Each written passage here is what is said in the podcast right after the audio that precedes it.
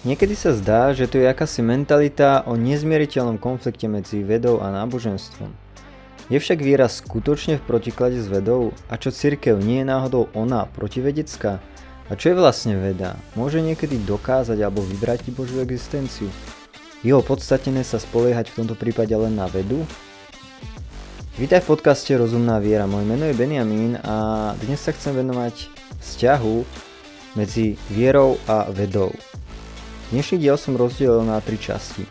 Najprv sa pozriem na to, či je katolická církev protivedecká, tak ako to niektorí radi prezentujú. Potom sa pozriem na tzv. konfliktnú tézu o tom, že náboženstvo a veda sú v akomsi väčšom konflikte alebo protiklade a kde má tento mýtus pôvod. A nakoniec poukážem na to, čo je veda a či ona sama môže dokázať alebo vyvrátiť Božiu existenciu. Na úvod by som ešte uviedol, že tento diel nie je z mojej strany úplne, vyčerpa, úplne vyčerpanie témy veda a viera. E, preto buď naladený a naladená na ďalšie časti, ak ťa táto téma zaujíma. Ja si myslím, že to je veľmi taká frekventovaná e, oblasť, kde sa zvykne hovoriť, že viera a veda ako si nejdu dokopy, alebo rozum a viera. Hej. Viem, že si potrebujeme aj ujasniť pojem viery a to, čo viera vlastne je, Inokedy sa budem venovať mm, aj konkrétne tejto veci, že čo vlastne viera je, ale dnes by som to teda v krátkosti povedal tak, že vieru chápem ako dôveru v niečo alebo niekoho, čo som spoznal rozumom, alebo čo je založené na dôkazoch a skúsenosti. Teda nejde o slepú vieru, ako sa to prezentuje, ale o bežnú súčasť života, čoho súčasťou je aj poznávanie a rozumové zdôvodnenie. Je to niečo, čo využívame bežne v živote a nemusí to byť vyslovene ani náboženský pojem. Aj keď samozrejme, že je rozdiel e, ten pojem použiť v náboženskom kontexte a v takom inom nenáboženskom. E, ja verím, že viera je aj dar v tom náboženskom kontexte a aj keď rozum presahuje, nie je proti nemu, a je to tiež istým spôsobom založené na skúsenosti, môže to byť založené aj na rozume, môže to byť založené jednoducho na tom, čo sme e, spoznali a na dôveryhodnosti toho, koho som spoznal alebo čo som spoznal, teda je to istým spôsobom dôvera a spolahnutie sa na toto, čo mi bolo zjavené. Moja odpoveď k tomu, čo mi bolo istým spôsobom ukázané, zjavené, čo som mal možnosť e, spoznať. Takže toľko k takému úvodu a poďme sa teraz pozrieť na prvú časť a to je otázka, je církev proti vede? Nie je ojedinele počuť zo strany skeptikov tvrdenia, že kresťanstvo, viera alebo konkrétne církev je nejakým spôsobom zaujatá proti vede alebo že nejakým spôsobom tieto dve veci nejdu dokopy. Hej, že buď si vyberiem jedno alebo druhé, že nemôžem mať obe. A keď teda verím, tak automaticky jednoducho som neracionálny alebo nevedecký. Mnohí tvrdia, že církev nás držala v nejakom temnom stredoveku, v nevedomosti, bránila vedeckému pokroku a podobne. Opak je pravdou. A odporúčam jednu knihu od e, autora e, Tomasa Woodsa s názvom Ako katolická církev budovala západnú civilizáciu, kde Hovorí nielen o tom, ako sa kresťanstvo pričinilo o zrod modernej vedy, ale aj o iných veciach, o iných oblastiach. V podstate mnohé aspekty západnej civilizácie, ktoré dnes považujeme za samozrejmosť, sú výdobytkom, sú veľkou zásluhou katolíckej cirkvi a kresťanstva. Čiže mnohé tieto tvrdenia keď sa objaví, ja neviem, že církev je protivedecká, jednoducho z môjho pohľadu by sa vyžadovali nejaké dôvody, nejaké dôkazy pre dané tvrdenie. Takže poďme už teraz k tej e, téme vlastne, či církev je proti vede. V histórii bola církev veľkou zástankyňou vedy, dokonca motorom rozvoja vedy, ako som už spomínal, aj rozvoja myslenia. E, rozvíjala, budovala univerzity napríklad. Hej, Pápežská akadémia vied podporuje výskum katolíckej univerzity, majú oddelenie vedy. Cirkev v podstate vybudovala univerzity, ktoré boli známe slobodou v myslení a taktiež mnohí veriaci aj katolíckí vedci sa pričinili o vedecký progres v dôležitých oblastiach. Pomeniem niektorých katolických vedcov. Napríklad Albert Veľký, Roger Bacon, Williams Okamu, Mikuláš Oresme, Mikuláš Kuzanský, Mikuláš Koperník, George Lemaitre, Fleming, Mendel, Louis Pasteur, Ampere, Volt, Pascal známi sú vďaka jednotkám elektrického prúdu, napätia a tlaku. Hej, ďalej, e, Nikolas Steno, nazývaný ako otec geológie. Rudier Boskovič, nazývaný otcom modernej atomovej teórie a tak ďalej. Toto je len ukážka, dal by sa menovať mnoho ďalších a samozrejme aj veriacich nekatolíkov, či všeobecne kresťanov, len teraz sa orientujem hlavne na katolickú církev. Čo chcem povedať je, že títo veci neboli rebelujúcimi sekularistami, ale zbožnými ľuďmi. Mnohí boli kňazmi, reholníkmi a niektorí biskupmi. Hej, spomeniem ešte jezuitov. Aspoň 35 kráterov na mesiaci je pomenovaných podľa jezuitov, ktorí prispeli k vedeckému pokroku. Církev prevádzkuje vlastné astronomické observatórium a oceňuje vedu aj skrze Papežskú akadémiu vied, ktorej súčasťou sú mnohí významní vedci, vrátane laureátov Nobelovej ceny. Už v, se, už v 17. a 18. storočí boli katedrály v Boloni, Florencii, Paríži a Ríme upravené tak, aby mohli fungovať ako slnečné observatória na svetovej úrovni. Nikde inde neboli tak presné nástroje pre štúdium Slnka. A ako zdôraznil historik Helbron z Kalifornskej univerzity. V Berkeley rímskokatolická církev poskytla za 6 storočí od obnovy antickej vzdialenosti vo vrcholnom stredoveku až do osvietenstva viac finančnej, ba aj spoločenskej podpory štúdiu astronómie než ktorákoľvek iná a možno než všetky ostatné inštitúcie. Čiže predstava nejakej veľkej vedeckej revolúcie v 16. 17. storočí, ktorej dovtedy církev v odzokách bránila a držala ľudí v nevedomosti sa teda nejaví ako pravdivá. Títo ľudia stáli na predošlom bádaní a úspechoch, ktoré dosiahli zbožní ľudia na kresťanských univerzitách. Sam Isaac Newton povedal, ak som videl ďalej ako ostatní, bolo to preto, lebo som stál na ramenách obrov. A Rodney Stark uvádza, že skvelé vedecké úspechy v 16. a 17. storočí neboli dielom skeptikov, ale veľmi kresťansky založených mužov, najmenej 60% z nich bolo nábožných. Éra osvietenstva je tak fiktívna ako aj doba temného stredoveku. Obe vymysleli rovnakí ľudia z tých istých dôvodov.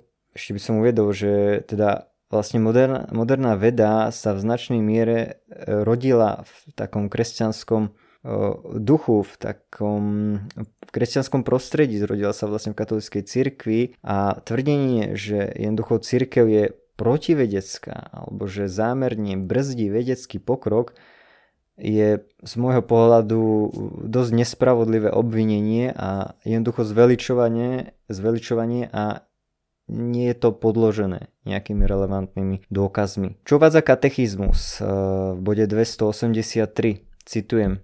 Otázka o pôvode sveta a človeka je predmetom mnohých vedeckých výskumov, ktoré veľmi obohatili naše poznatky o veku a rozmeroch vesmíru, o vznikaní živých foriem, o prvom objavení sa človeka. Tieto objavy nás nabádajú väčšmi obdivovať veľkosť stvoriteľa a vzdávať mu vďaky za všetky jeho diela a za inteligenciu a vedomosti, ktoré dáva vedcom a bádateľom. Toľko k prvej časti tohto podcastu. Teraz prejdem k druhej časti a to je tzv. konfliktná téza. Ono ide vlastne o to, že túto tézu propagovali hlavne takí dvaja autori, ktorí sa snažili ukázať, že, že náboženstvo a veda je v akomsi e, dlho, dlhodobom nezmieriteľnom protiklade, ale ako hovorí historik David Lindberg, medzi vedcami a církvou neprebiehala žiadna vojna. Do Souza uvádza, že historici sa zhodujú, že celý príbeh o bojoch medzi vedou a náboženstvom je fabuláciou z 19. storočia. Mnohé mýty o vzťahu medzi katolickou cirkvou, respektíve náboženstvom a vedou majú pôvod hlavne v dvoch knihách, napísaných pred viac ako 100 rokmi. Jeden z autorov je John William Draper, ktorý predstavil istý vojnový scénár v knihe z roku 1874 s názvom Dejiny konfliktu medzi náboženstvom a vedou. Z údajov, ktorých som čerpal, tak e, vyplýva, že kniha je preplná nezmyslov, teda výmyslov a lží a dnes sa číta hlavne ako typická ukážka protináboženských predsudkov. Druhým autorom je Andrew Dixon White a jeho kniha História vojny medzi vedou a teológiou v kresťanstve z roku 1896. Tá je síce premyslenejšia, ale o nič menej zavádzajúca a dnes historici vo veľkej miere upustili zo záveru, ku ktorým dospeli títo dvaja autory presadzujúci tzv. konfliktnú tézu, ktorá hovorí o protiklade medzi vedou a náboženstvom. Historik Russell v knihe Science and Religion a Historical Introduction píše, že téza konfliktu je dnes aspoň v jej jednoduchej forme celkom neadekvátny intelektuálny rámec, v rámci ktorého je možné zostaviť realistickú historiografiu západnej vedy. V rôznych obdobiach veda a náboženstvo neboli ani tak vo vojne, ako skôr nezávislé, vo vzájomne povzbudzujúcom alebo dokonca symbiotickom vzťahu. Až na konci 18. storočia sa napríklad príbeh Galilea dostal do istého ideologického kontextu. E, umelé vytvor, umelo vytvorené konštrukty hovorili, hovorili o ňom ako o akomsi bojovníkovi e, proti cirkvi, ako o akomsi mučeníkovi vedy, ktorý bojoval proti cirkvi aj s piatočnickým dogmám a práve už spomínaný Draper a White z neho spravili takúto ikonu. Boli presvedčení o nezlučiteľnom boji medzi vedou a náboženstvom. A v tomto intelektuálnom rámci, v tomto boji podľa tohto konštruktu musí veda výjsť ako víťaz nad racionalitou a neznalosťou. Tieto predsa veľa nesúhlasia s poznatkami odborníkov, historikov. Jednou z nich je napríklad to, že ľudia v stredoveku si mysleli, že Zem je plochá, čo nie je tak celkom pravda. Často sa však e, isté milné predstavy ľahko šíria, pričom sa zabúda na to, čo všetko kresťanstvo a církev spravila jednak vo vede, ale aj v iných oblastiach. Už som spomínal, spomenul eh, knihu od Woodsa, hej, a jednoducho katolická církev sa pričinila o mnoho dobrého a myslím, že by sme mali v rámci objektivity zvážiť aj tieto prínosy. A teraz, eh, čo ak sa vyskytne predsa len nejaký konflikt hej, medzi vierou a vedou? Hej, musí sa vždy viera prispôsobiť vede? Nie je tak celkom. E, keď veda povie, že najlepší spôsob, ako študovať šírenie syfilisu je vstreknúť placebo injekciu ľuďom v chudobných menšinách a klamať o ich liečbe, ktorú dostávali, ako sa skutočne stalo medzi rokmi 1932 až 1972 v experimentoch, je to veda, ktorá spravila chybu. Tu sa musí podriadiť náboženskej a etickej pravde milovať svojho blížneho a jednoducho nepoužívať ľudí rovnakým spôsobom ako pokusné králiky. Alebo iný príklad. Dlho naturalistické teórie videli vesmír ako väčší, zatiaľ čo Biblia a církev učili, že vesmír mal počiatok.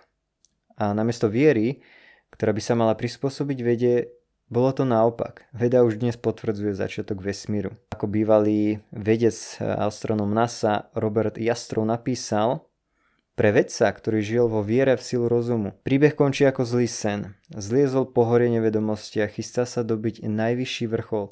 Vyšplhá sa na poslednú skalu a tam ho privíta skupina teológov, ktorí tam sedia už storočia.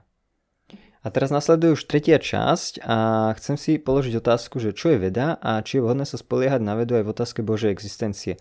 Myslím, že to je užitočné, pretože niektorí si môžu povedať, že ja by som aj uveril v Boha, keby to veda dokázala.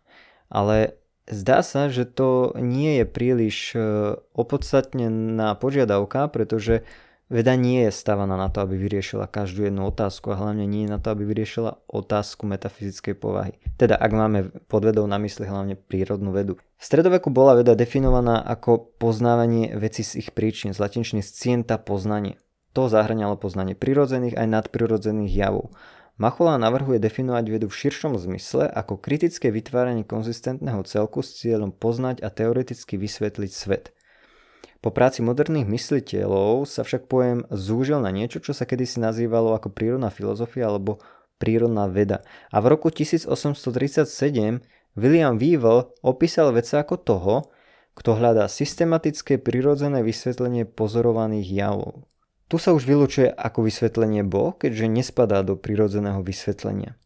To neznamená, že Boh neexistuje, ale znamená to, že veda je v tomto smere prikrátka na skúmanie nadprirodzené. Vezmeme si tento príklad. De- detektor kovov neodhalí diamanty. To však neznamená, že diamanty neexistujú. Ale len, že na ich skúmanie potrebujeme použiť iné prostriedky. Čiže Veda bola spočiatku chápaná v spojení s celostným dovršením človeka, v súčasnosti sa chápanie vedy zredukovalo alebo zúžilo viac menej na technické alebo hlavne prírodné vedy. Čo však máme na pamäti je to, že neschopnosť vedy dokázať Boha nič nehovorí o tom, či Boh existuje alebo nie, hoci veda je spolahlivá pri dokazovaní iných javov.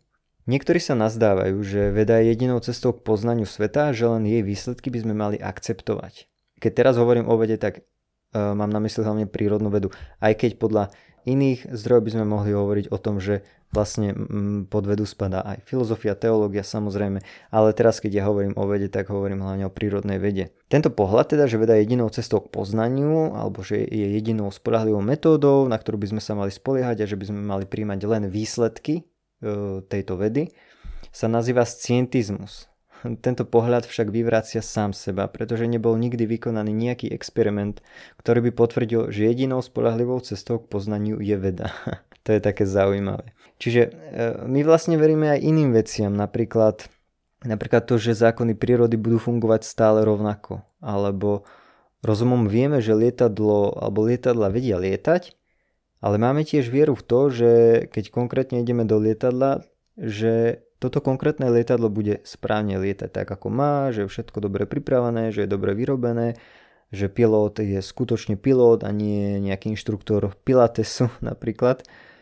A popri tom veríme, že zákony fyziky budú fungovať rovnako a nestane sa, že by odrazu prestali platiť, hej? Alebo si vezmime morálku. Veda nám povie, aký svet je, ale nemôže nám povedať, aký by mal byť. Vedecké objavy nám dali lietadla a lieky, ale tiež napríklad atomové bomby či jedovaté plyny. Veda nám nepovie, čo je dobré a čo zlé, nepovie nám, ako tieto veci správne použiť, lebo ona je len nástroj, ktorý možno použiť na dobré aj na zlé. A pri skúmaní reality, ktorá presahuje vedecké poznanie, potrebujeme použiť iné nástroje, ako je filozofia alebo osobná skúsenosť. Jim Aiken uvádza ešte iný príklad na ukážku, že nie je vhodné použiť vedeckú metódu vždy a všade. Napríklad si predstavme manžela, ktorý chce vedecky skúmať, či ho jeho žena stále miluje. Aj keby boli tieto testy dobre navrhnuté, asi by skôr, skôr zničili tú zostávajúcu lásku ženy k mužovi. Čiže je to príklad, že kde samotné použitie vedeckej metódy narúša pozorovanú vec. Čiže ako som hovoril, zdá sa, že dnes sa pod pojmom veda často myslí hlavne prírodná veda a exaktné či experimentálne bádanie. Niektoré iné definície definujú vedu takto. Veda je systém overených poznatkov, ktoré vysvetľujú javy objektívnej reality. Cieľom vedy je budovať, rozširovať, prehlbovať, pretvárať vedecké teórie, ktoré slúžia na praktické použitie, na intervenciu, zmenu a predikciu javov. Veda sleduje javy prírodného sveta, formuluje hypotézy a predikcie, ktoré overuje experimentami. Táto metóda je limitovaná na prírodný a materiálny svet. Veda je dôležitá súčasť života a veľký prínos pre ľudstvo a svet. No nie je jediným spôsobom poznávania sveta. E, veľmi jednoducho povedané, alebo jedna vec, ktorú môžeme povedať o tom je, že veda odpovedá hlavne na otázku ako, ako veci sú, ako fungujú a filozofia, viera či náboženstvo na otázku zmyslu, na otázku prečo. Prečo to tak je? Prečo to tak funguje? Prečo to vôbec je? Prečo vôbec veda je možná? Vie, doko- vie veda napríklad zodpovedať otázku, že prečo vôbec môžeme vedecky poznávať svet, prečo je vôbec svet rozumom poznateľný, prečo fungujú tieto zákony. Čiže obe vysvetlenia sa doplňajú a sú užitočné. Veda skúma prírodný svet, viera odkrýva skutočnosti metafyzickej povahy. To neznamená, že ide proti vede, ale skôr to, že vedu presahuje a dáva odpovede na komplexné a dôležité otázky. Prečo existuje niečo a nie nič? Odkiaľ pochádzame a kam smerujeme? Aký je zmysel celej reality?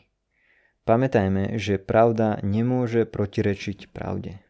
Priatelia, to je na dnes všetko. Dnes som hovoril o tom, či je veda viera v konflikte. Začal som tým, nakoľko oprávnené je tvrdenie, že církev je proti vede. Veľký prínos cirkvy pre vedu, celú západnú civilizáciu a mnoho veriacich a konkrétne katolických vedcov je dostatočným dôvodom na zamietnutie tohto tvrdenia, ktoré sa často prezentuje bez adekvátnych dôkazov. Hovoril som o tom, prečo sa šírila tzv. konfliktná téza o nezmieriteľnom dlhodobom konflikte medzi vedou a náboženstvom. Veda a viera neboli ani tak v rozpore, ale skôr vo vzájomnom vzťahu. A nakoniec som opísal, ako môžeme chápať vedu. Dnes je veda hlavne o hľadaní prirodzených vysvetlení a tak e, ona samotná nedokáže nadprirodzenú realitu, ako je Boh.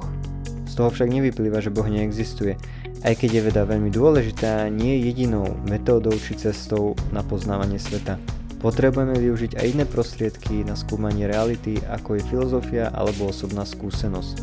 Veľmi pekne ti ďakujem a ak si to dopočúval alebo dopočúvala až sem, budem veľmi rád, ak so mnou zazdieľaš svoje myšlienky, postrehy, čo si ty o tom myslíš. E, ak máš nejaké otázky, môžeš sa pýtať, ak máš námietky, kľudne ich e, konštruktívnym spôsobom so mnou a s druhými zdieľaj. Takže ďakujem a maj ešte pekný zvyšok dňa.